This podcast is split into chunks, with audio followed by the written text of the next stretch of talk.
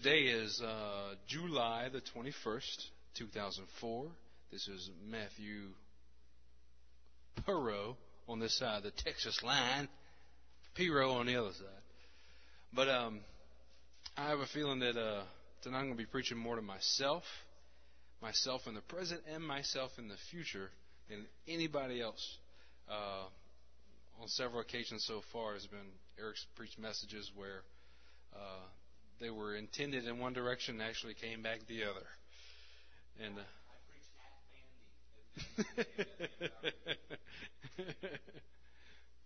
let's see, Jesus had to give him some kind of focal point to release the anointing, so that's what had to happen. but I've uh, taken notes uh, this morning. Today, it's going to be about sowing and reaping. Amen? All right. Like the reaper. We're not the grim reaper, we're the happy reaper. We're the joyful reaper. We don't smoke reaper. We just reaper. This sounds like reaper. We don't know what that is. We could say dollar. I saw somebody say it on TV. We were born again right when we were born.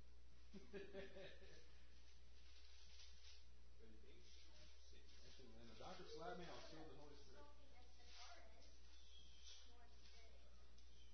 Galatians. For those of you with Thompson Chain Bibles, it is page number 1292. I'm sorry, Galatians 6 is a little bit further back. Just led you astray. 1296. All right, verse 1. Let's crank it up. Bring it up a notch. Put some bam in it. Brothers and sisters, if someone is caught in sin, you who are spiritual should restore him gently, but watch yourself or you may be tempted. Carry each other's burdens, and in this way you will fulfill the law of Christ. If anyone thinks he is something when he is nothing, he deceives himself. Each one should test his own actions. Then he can take pride in himself without comparing himself to someone else, somebody else. For each one should carry his own load. I think in some of the older King James versions, that word load does mean burden as well. Um, well, we're gonna we're gonna continue reading down as the main verse, but uh, I want to focus on this real quick. This is a small nugget before we really get deep into the sowing and reaping. Some uh, things that Jesus showed me about it. Uh, beginning in, in verse one. Uh, to be caught. I always was kind of curious about this uh, this particular part of uh, Galatians 6. If someone is caught in sin, what exactly is that degree? Is it someone that is perpetually in sin, deliberately in sin, or uh, I'm trying to think of an easier word, all of a sudden caught in sin, something that's very rapid, something that's immediate? As we begin to dig into the, the Greek context and the intent of what Paul is trying to convey here, it's more from someone who is uh, caught in anticipation or they're acting out of an impulse, out of a passion. So, we know from the word that a strong rebuke usually accompanies someone who has been deliberately sinning after a period of time. There's usually that three step method. You approach them personally, then with someone else, and then publicly to deal with something that's continually deliberate. We also see that same pattern in God's dealing with mankind and with nations. How initially he would deal with them himself, speaking to one individual there, then that one individual would also, at some point in time, have other prophets surround him, and then he would publicly dis, dis, disgrace that nation and send them to captivity or being overrun by someone. So it's pretty common throughout the Word how God deals with discipline, but in this particular case, it's really focused on someone who would act more of an impulse. Uh, sure there are lots of examples, so I'll withhold on them. But the, the, the part that, that usually threw me for a loop was okay, you're dealing with a guy or, or girl who is probably a girl, yeah, they're weaker vessels. I take that back. I repent. Okay. Uh, but you're dealing with someone who's uh, acted out of a more of a, a, a temporary release of the flesh. That's a good way to put it. They stubbed their toe. Yes, they did. And uh, me read the verse over again. brothers, if someone is caught in sin, you who are spiritual should restore him gently. That's one of the indicators I know it's not someone who is deliberate and hard headed about what they're doing. But watch yourself, or you may be tempted. That was the part that kind of threw me for a loop. My logical mind would say, would I be tempted by what they're involved in? You know, if I walk up to somebody and they're smoking, you know, crack or dope, single weed, yes. Uh, would I be tempted by what they're doing?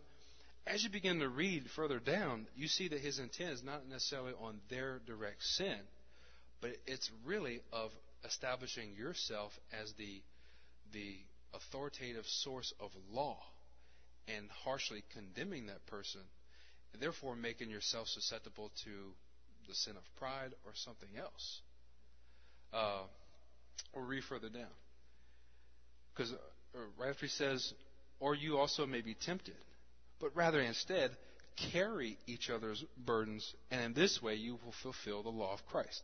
Someone, real quick, what is the law of Christ? Love. Love. That's right. Love the Lord and love your neighbors. Right after he says about fulfilling the law of Christ in regard to your brothers, so this is someone that's in, in Jesus. If anyone thinks he is something when he is nothing, he deceives himself. Each one should test his own actions. So really, he's talking to the person who's restoring the brother or sister that's fallen in sin. He's talking and addressing that person. Hey, but before you get on your high horse and start pointing the finger, evaluate yourself, evaluate where judgment is coming from, but also the judgment that you're due if every single action in your life was to be held accountable to you. So, testing and approving our own actions towards his brother. Then, verse, rest of verse 4. Then he can take pride in himself without comparing himself to somebody else. For each one should carry his own load. That verse 5 doesn't contradict the verse up above it. We are commanded to carry each other's burdens, meaning that we minister to each other, we wash each other's feet, and we help each other through hard times, even times when someone isn't acting right. And that's, that's a good point to remember. Not just when someone is financially despair or you know, they may just have the blues about something, but if they goof up, we are there to restore them gently and to love them back into, not back into, but uh, back into a stronger walk. Just recover from it. Uh, what he's talking about at the very end is what happens is someone who is who is uh, ignorant of the judgment that they will have to eventually stand before. Basically, hey guys, carry each other's burdens, but when it comes down to judgment, every man's going to give an account for his own actions. You will carry your own load of of your your actions that you've done in your flesh. Does that make sense? Praise God. All right, let's move on. Verse 6.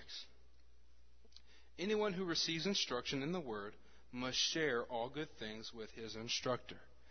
And that's not just, hey, Pastor, let me show you what I learned today. you start digging a little bit deeper in that verse too, it means material possessions as well. Um, and you, you, kind of see this in, in, some other writings that Paul has. Don't muzzle an ox while it treads the grain. Basically, if you you have a living of preaching the gospel, you'll make a living from preaching the gospel. Verse seven: Do not be deceived. God cannot be mocked. A man reaps what he sows. Bottom line, if, there's, if that verse is not underlined, please underline it in your Bible. A man reaps what he sows. The one who sows to please his sinful nature or his flesh, from that flesh, or from that sinful nature, he will reap destruction, also paralleling death. The one who sows to please the Spirit, from the Spirit will reap eternal life. Now, if we continually we know that uh, a little bit further back, he describes the acts of the sinful nature and the fruits of the Spirit. The acts of the sinful nature equal what? Equal death. The, the fruits of the Spirit are a result of life residing in us and bearing fruit for really others, but bear fruit unto God. Uh, let's go to uh, Leviticus 25.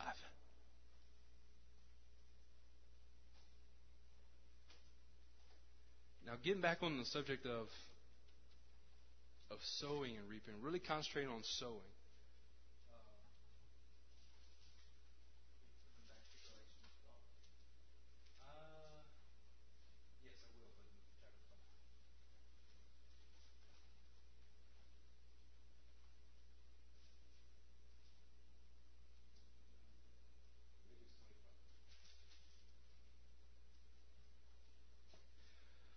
Twenty-five. Uh, we'll start in verse one. But the main thing with why we're starting in Leviticus 25 is that sowing part of it, like we read earlier in Galatians, you sow according to the sinful nature, you reap destruction. You sow according to the Spirit, and you reap eternal life. Well, the breaking it down a little bit further into our daily lives, the sowing part takes faith. And faith, definition of faith is right. Being sure what we hope for and certain, or the evidence of what we cannot see. So let's reverse in uh, verse 1 and 25, page 139 in Thompson Chain. The Lord said to Moses on Mount Sinai, Speak to the Israelites and say to them, When you enter the land I'm going to give you, the land itself must observe, observe a Sabbath to the Lord. For six years sow your fields and for six years prune your vineyards and gather your crops. But in the seventh year, the land is to have a Sabbath rest, a Sabbath to the Lord. Do not sow your fields or prune your vineyards. Do not reap what grows to itself, of, I mean, I'm sorry, of itself, or harvest the grapes of your untended vines. The land is to have a year of rest Whatever the land yields during the Sabbath year will be food for you, for yourself, your manservant and maidservant, and the hired worker and temporary resident who live among you, as well as for your livestock and the wild animals in your land. Whatever the land produces may be eaten. What it required of the Israelites, they got the natural thing right. They got the natural idea that when I take a seed, something that is small, that holds the, the DNA or basically the composition to go in the earth and grow into something that will produce more of its kind, that will produce a bountiful fruit that serves as a, a means of uh, nutrition and substance for those that eat of it. They understood that they could take the small thing, lay it in the soil, water it, wait, watch it grow, and then they would get their fruit. But one thing they missed was the spiritual concept of that. For six years, they were to use the land, work it, and draw from its fruit. But in the seventh year, they were to let it rest. The word Sabbath means Sabbath. So on the seventh day, or seventh year, when they were to let it rest, they did not. We eventually see in, during uh, the Babylonian captivity that they spent 70 years under the rule of another nation because for 70 years, I mean, uh, for 70 times, they missed that one Sabbath year. And what that Sabbath year basically required was that you stop planting and stop reaping on the end of that sixth year. And that you had faith that God would give you enough crop, not just for you, but we see here, for everything under your, your rule. For your manservants, maidservants, wild animals, everybody that God would give enough supply to carry you through this waiting period, and that it would be His arm that would take you through it, and not your own. Israel depended on their own arm, and God put up with it for a while, but eventually you saw that they reaped what they sowed. They they they reaped the the working of the flesh. They eventually, sow, I'm sorry, they sowed the working of the flesh, and they reaped destruction by being in captivity. Same exact thing we pull from Leviticus we apply in our lives. At this point in stage in my life, there have been things that Jesus has been setting in front of me. I've had to sow seed or sow uh, uh, something in faith. I couldn't, from the seed itself, I couldn't determine exactly how it was going to grow and bear fruit. But I had to rely that God was going to take care of it once I planted it and carry it out to full fruition. That's the way it is in my life now. That's the way it will be forevermore. Because without faith, it is impossible to do what? It's impossible to please God. By sowing seed, let me let me give you the definition of what exactly it means. Uh, basically found in the Old Testament. Uh, the Hebrew word is zara. The word for seed itself is zera. So we change the first A to an E. It means to sow, to scatter seed, or to make pregnant. Whenever, uh, whenever we read in the, in the, Old Testament, we see that uh, I forget his name, but uh, I think it was Tamar's husband was uh, he may have died, but so, somebody's husband was uh, removed from the lineage of Christ because he turned while uh, conception and removed his seed and spilt it on the ground on purpose because he didn't want to get her pregnant. God looked upon that as extreme disfavor because he was not performing his role as the husband over this woman and in the lineage of the Messiah. Well, in the same way, uh, as we participate in, in the working of God in our life, if, if we sway from letting God making us pregnant with the vision, vi- making us pregnant with a calling, He'll be very displeased and you'll once again reap destruction. Onan? O N A N?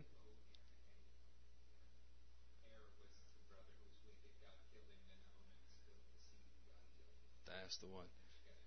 That's the name of a. Hmm. Wow. well, good. Good, good. Uh, so, anyway, beginning with this vision, I'll just I'll talk about some personal events for me this vision of being in Houston. Jesus first spoke to us in August, basically uh, implanted the seed in me and my wife. Time went by, and we just we felt like a farmer sitting there watching, waiting for a crop to grow up. Didn't see any fruit whatsoever. But because I was basically the soil, I could fee- feel that seed taking root in myself, germinating, starting to spread roots, and grab more and more of me. Don't be surprised that if you see, if you uh, hear from God about a certain event or a certain subject in your life, and it doesn't take fruit right away, but you feel it growing. For a long time, I, I didn't know what to do with myself. I was sitting there just, you know, do I do I act on what I'm feeling? Do I do I sprout and try to push this thing through the soil because I'm feeling roots take hold of me? That God gave the increase. Bottom line. There were times when Jesus would come and he would water that seed, that vision that Jesus implanted in me and I would see a little bit of growth, get all kind of excited, and then there'd be another long period of, of no growth whatsoever. But eventually, there came a point where it, it busted through the ground, and now it's beginning to bear fruit. And Jesus has done it again. And as I study the Word, as I study my life and hear the testimonies of others, I see that same sort of pattern occur. The cool thing about this pattern is that it's not predictable. Not predictable to the details part. I can look at Manny's life, I can look at Jennifer's life, I can say, you know what, there's going to be a time when Jesus is going to call you to do something, and it's going to begin in, in this form or fashion. The cool thing about it is that He's not going to give you details, and you have to rely on him 100% the entire way until it's finished. Uh, let's go to 2 Corinthians 9.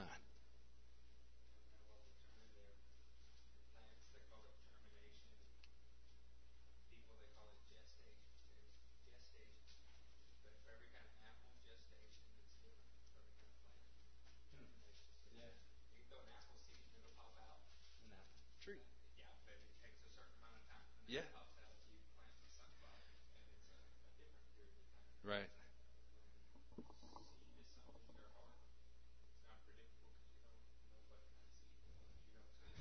right. Right. Uh, was it two years? Yeah.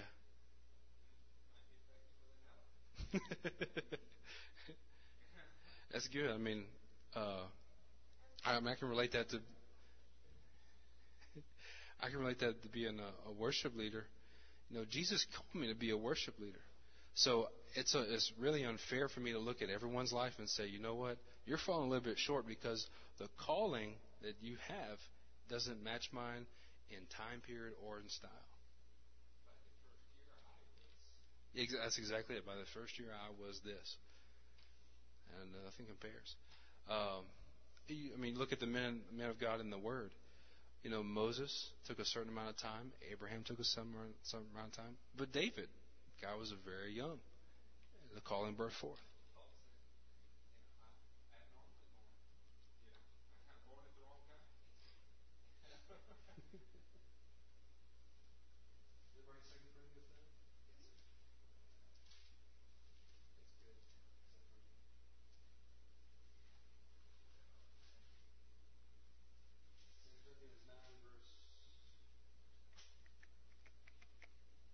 Verse 6. Remember this whoever sows sparingly will also reap sparingly. And whoever sows generously will also reap generously. I'll stop right there. First, coming into Jesus, I'm so glad that Jesus himself, through men and through preaching, uh, and also through reading the Word, made it very clear to me that number one, I had to count the cost. I had to consider that I was going to lose all of my comforts, everything that I known of my life beforehand, by coming into Him. I was willing to submit it all to Him. Well, I also knew that I would gain a, a life in Jesus that would surpass what I had before. But I didn't have full understanding of what it would be. I would, it would come as, as time passed by after uh, about a year and a half, I ran into uh, a tape by Keith Green. Just being able to listen to Keith Green's music, I realized this guy was what we call totally sold out for Jesus. Every fiber of his body, every inch of his life was covered by Jesus and dedicated to serve and to please him. That became my standard. I had I had no aspiration to meet anything less than that. And the cool thing about it is that as I read in the Word and talked to other people's uh, people about their lives, is that as they tried, they would fail at certain points, but their goal and their heart was still to meet it. This scripture here in 2 Corinthians 9 does talk about finances, and we'll get into that because that's one part of sowing. There's about three, three other parts we're going to talk about. But the same rule applies. Those who sow your life into Jesus sparingly, you will reap sparingly. But if you sow generously, and that word generous, we studied this before, means, uh, you know, in a, in a great abundance and a little bit later on, a cheerful giver is what God is pleased with. Someone who is happy to give it, not reluctant. I'm not pleased with my child if they submit and obey me with a grudge on their face. A pleasing sacrifice or pleasing obedience out of my child is with something that's willing, something they see my authority and they gladly accept it and submit our need to it. I do the same thing with Jesus. That whenever, not only when I'm called to do something, but every single day of my life, I strive to be yielded to Him. I strive to sow into His kingdom, sow into Him with everything I've got. So I can gain a BMW and a, and a big house or whatever? No. That's not my goal. My goal is to bring everything into Him and then let Him bless me as He dictates. Blessings can come in many forms and fashions, not just through finances. Uh, there's a story of, of a mother. Uh, I think they were taking a, a sailboat trip somewhere off the coast of Africa. But she had, I think, a three year old and a nine month old with her. And she had so many packets of milk and all that kind of stuff. Something happened where their sail broke and they were stuck out at sea. And, then they were missionaries. Uh, she, I think she passed out the three year old passed out from exhaustion and lack of water. But when they woke up like a day and a half or so later, the baby was still well fed, still hydrated, and I think the three year old uh, came up and said a man fed the baby. There was no man around to, to feed that baby other than the husband. Uh, but it's an awesome testimony how God provided through an angelic means to meet their needs while they were in desperation. So know, did they have a Jaguar that says I tithe or anything like that? No. Every single one of your, your needs are met. Uh, we continue reading in chapter 9. Verse 7. Each man should give what he has decided in his heart to give, not reluctantly or under compulsion. Same thing goes with our submission to Jesus. For God loves a cheerful giver And God is able to make all grace abound to you, so that in all things, at all times, I'm saying this to me for right now and for the future. Matthew, never get despair because God will meet your needs at all times, no matter what it is. Having all that you need. That word want doesn't fit there. You will abound in every good work. For me, I'm, I'm in sales. I'm starting to learn the, the sales cycle and what it's like to be in sales. Um, I'm not heavily dependent upon commissions, but I'm heavily dependent upon having a job, having to sell something. Uh, it's very, very easy whenever you've put in so much labor and so much work into sowing, you know, ads, doing kind of marketing, talking to people, endlessly putting together proposals, and seeing no fruit for it, and still having the energy and the courage to wake up in the morning and go and do it again. I, I, I don't know how, how worldly men do it. I get up and I say, you know what? Jesus will bless me in everything I put my hand to, whether or not I see the fruit of it or not. I will eventually be blessed, and He will meet every single one of my needs. I say that with my mouth, even at times when I do not feel it with my heart. That, that's one of the most powerful things about the Word and why it's so important that we know the Word. Because if you do not have the tool to overcome what you feel and overcome what your mind is thinking, then you will remain defeated and kicked down in the dirt. That will eventually give open door to unbelief, and that unbelief will result in death. Will it happen overnight? Absolutely not. But give enough time, and it will bear its fruit. Give God enough time and have faith in what He's doing, and it will bear its fruit fruit unto life, not unto death. Amen? Uh, verse 9. As it is written, He has scattered abroad His gifts to the poor. Woohoo! His righteousness endures forever. Now He supplies seed to the sower and bread for food, will also supply and increase your store of seed and will enlarge the harvest of your pocketbook. No! your righteousness. I've heard this verse used so many times to say, see, God's going to give you the increase. He's going to increase your seed. You just believe in God, and He's going to give you what you need, or give you what you want, it amounts to. My goal is to have right standing in God, with God. That's what righteousness means. In order to do that, does it require money? No, it doesn't. Does it require showing other people that I have money? No, it doesn't. It requires showing other people that I have a deep rooted faith, believing what I hope for, certain what I don't see in God, which results in uh, acts, uh, results in fruit of the Spirit in my life and the gifts of the Spirit.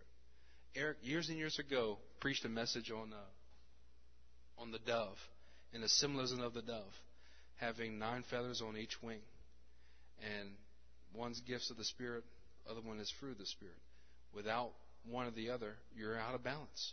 I've seen people for years, they have the ability to speak in tongues and prophesy, but they eventually damage more people than they bless because they have the they don't have the ability to love, love beyond what their natural eyes see. And just vice versa, we see that all the time. The people having the the fruit of the spirit, but not the gifts. Amen. Let's go to uh, Galatians uh, five.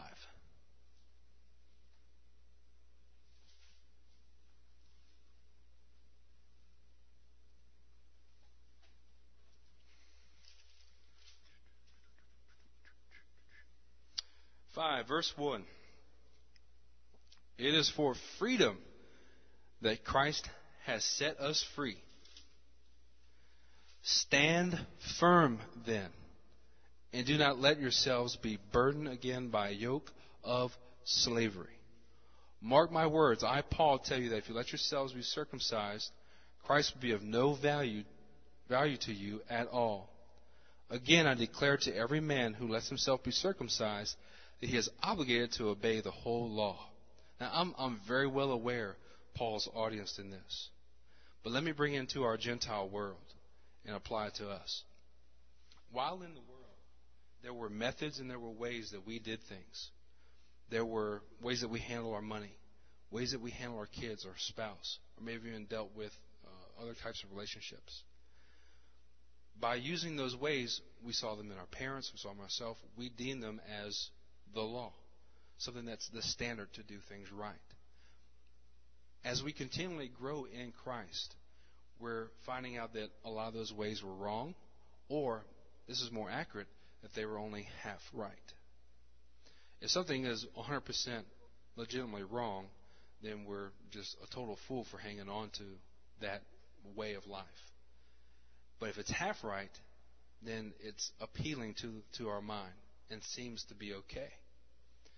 As we grow in Jesus, we're relinquishing these laws and submitting them unto God and being led by the Spirit to do what His, His Spirit requires us to do.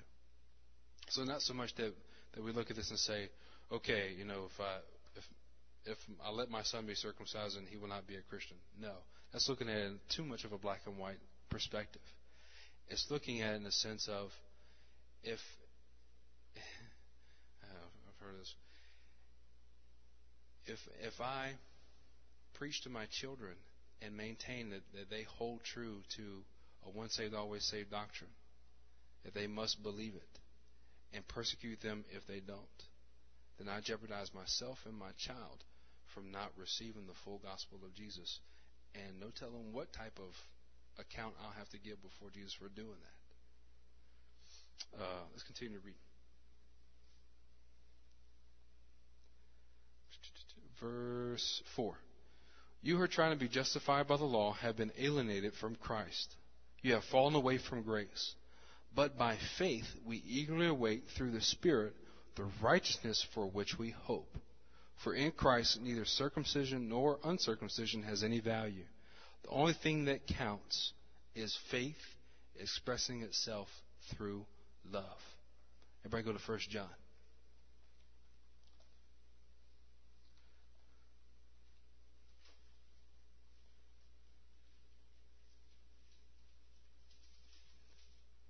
While y'all turn now, I'll, I'll read that again. That's a pretty powerful statement that Paul made. For in Christ Jesus, neither circumcision nor uncircumcision has any value. So let, let me say this. Whenever I was uh, first born again, I was very legalistic because I was so scared of losing my salvation. That's what it boiled down to. I was afraid to let anything in or it might destroy my faith in Jesus. So I set up around me these border patrols of uh, legalistic laws. Couldn't watch movies. I couldn't smell cigarette smoke. Um, you know, I couldn't let someone that wasn't born again play my guitar; they might defile it. Uh, just silly, absurd things. But I step back and I put each one of those into this sentence. You know, for in Christ Jesus, neither someone playing my guitar who is not saved defiles it, or someone who is saved playing my guitar and may not have felt, is that any value in Jesus whatsoever? No, it's not. Absolutely not. So whenever you find yourself being legalistic, really step back and see the whole picture. In Jesus, outside of you, but in Jesus, does this have any value whatsoever? And from there, you're able to progress and be able to uh, uh, have faith expressing itself in love as I began to apply my legalistic views and things into other people, I found myself not acting in love. It was more in, in judgment than anything.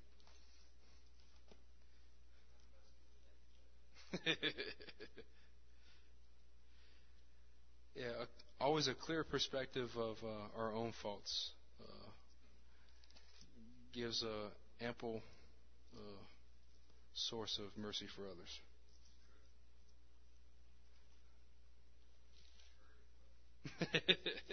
it's rumor. I mean, so I'm getting there, guys. uh, 1 John 3, verse 1. How great is the love the Father has lavished on us that we should be called children of God, and that what we are, and that is what we are. The reason the world does not know us is that it did not know him. Dear friends, now we are children of God, and what we will be has not been yet made known. But we know that when he appears, we shall be like him. For we hmm. to edit this part. I'm sorry. I'm so sorry. Let's get on down to verse 16. This is how we know what love is. Jesus Christ laid down his life for us, and we ought to lay down our lives for our brothers. If anyone has material possessions and sees his brother in need, but has no pity on him, how can the love of God be in him? Dear, dear children, let us not love with words and tongue, but with actions and in truth. There's nothing that means something more to me who loves me by what they what they do to me. I've heard lots of words spoken to me, and I've seen lots of actions that directly contradicted those words. But what does the word say about uh, the outside world looking at us in? They shall know you're, you're my disciples by the love you have for one another. As we begin to love one another, and going going back to what first uh, what John says, that we go to the extent of laying down our life for one another. That means I, like Eric preached a while back, I hold nothing back. I hold nothing in reserve. If I empty my reserves, I know that it will be pleasing for God. If I keep reserve in, it's still questionable. Very questionable. Let's go to 1 Corinthians 15.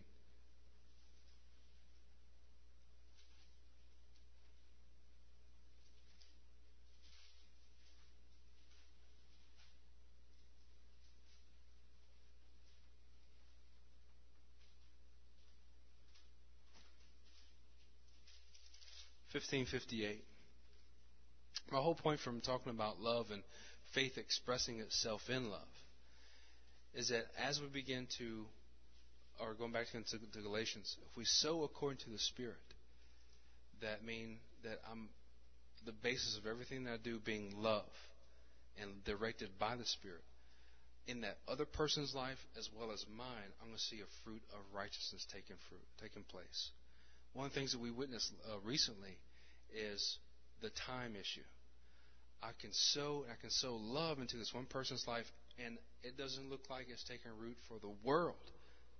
What I could do is dig around that seed where I know I put that word in there, look for the roots, check and make sure it's doing okay, cover it back up, and put some more water on it. That does more damage than good. If I let it be, if I have faith, being sure what I hope for and certain of what I don't see, and let God's seed take root where I throw it, all my responsibility is is scattering the seed where He tells me to scatter it. That's it. I am not responsible for making sure the roots grow properly. I'm not responsible for making sure that it you know it blooms up through the ground.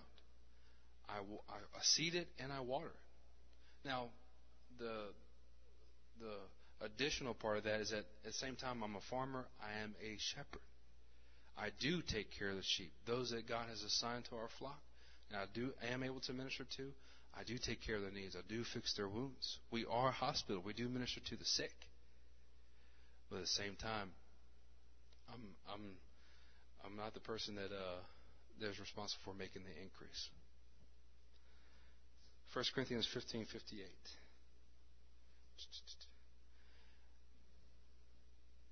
Therefore, my dear brothers, stand firm let nothing move you. That's not underlined, please underline it. Let nothing move you. Always, always give yourselves fully to the work of the Lord, because you know that your labor in the Lord is not in vain.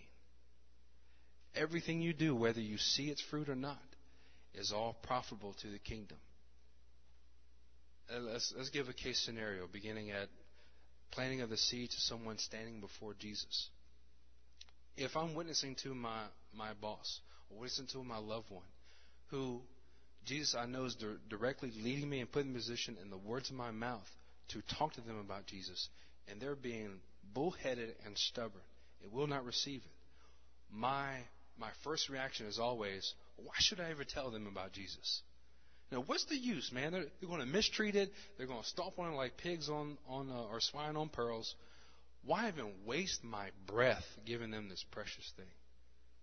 Going back to what I said earlier, as a farmer, I'm responsible for casting the seed where my master tells me to. As I do it, you know, everything takes place from him on there.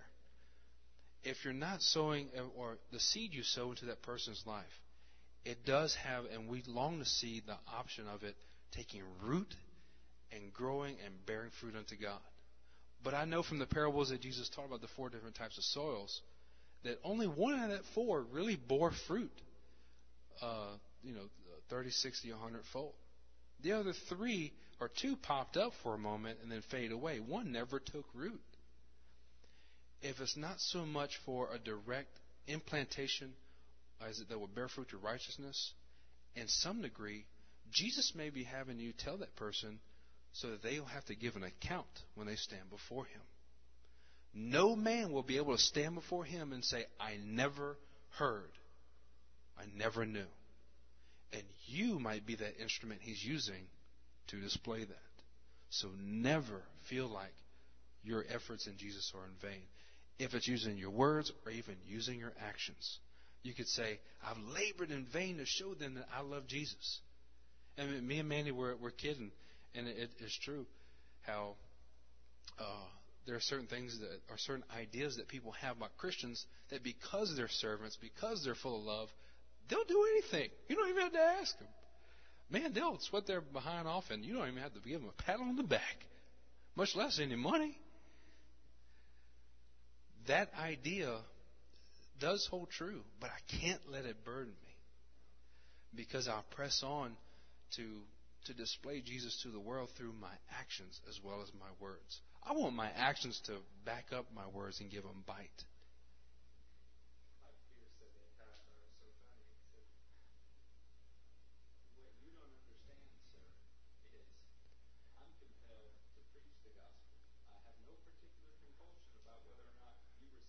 That's exactly right. oh. And there was a, uh, I think it's in Isaiah 55, but um, it was it was a, a scripture that stuck in my heart that really acted as a a guide for me whenever um, I wanted to tell somebody about Jesus. Now, you know, granted, we're we're really shifting to that mode of of being ready at all times to give a word but it's always the word sent out from God does not return to him void. But you kind of put it in a mathematical pattern. He sends it, therefore it doesn't return to him void.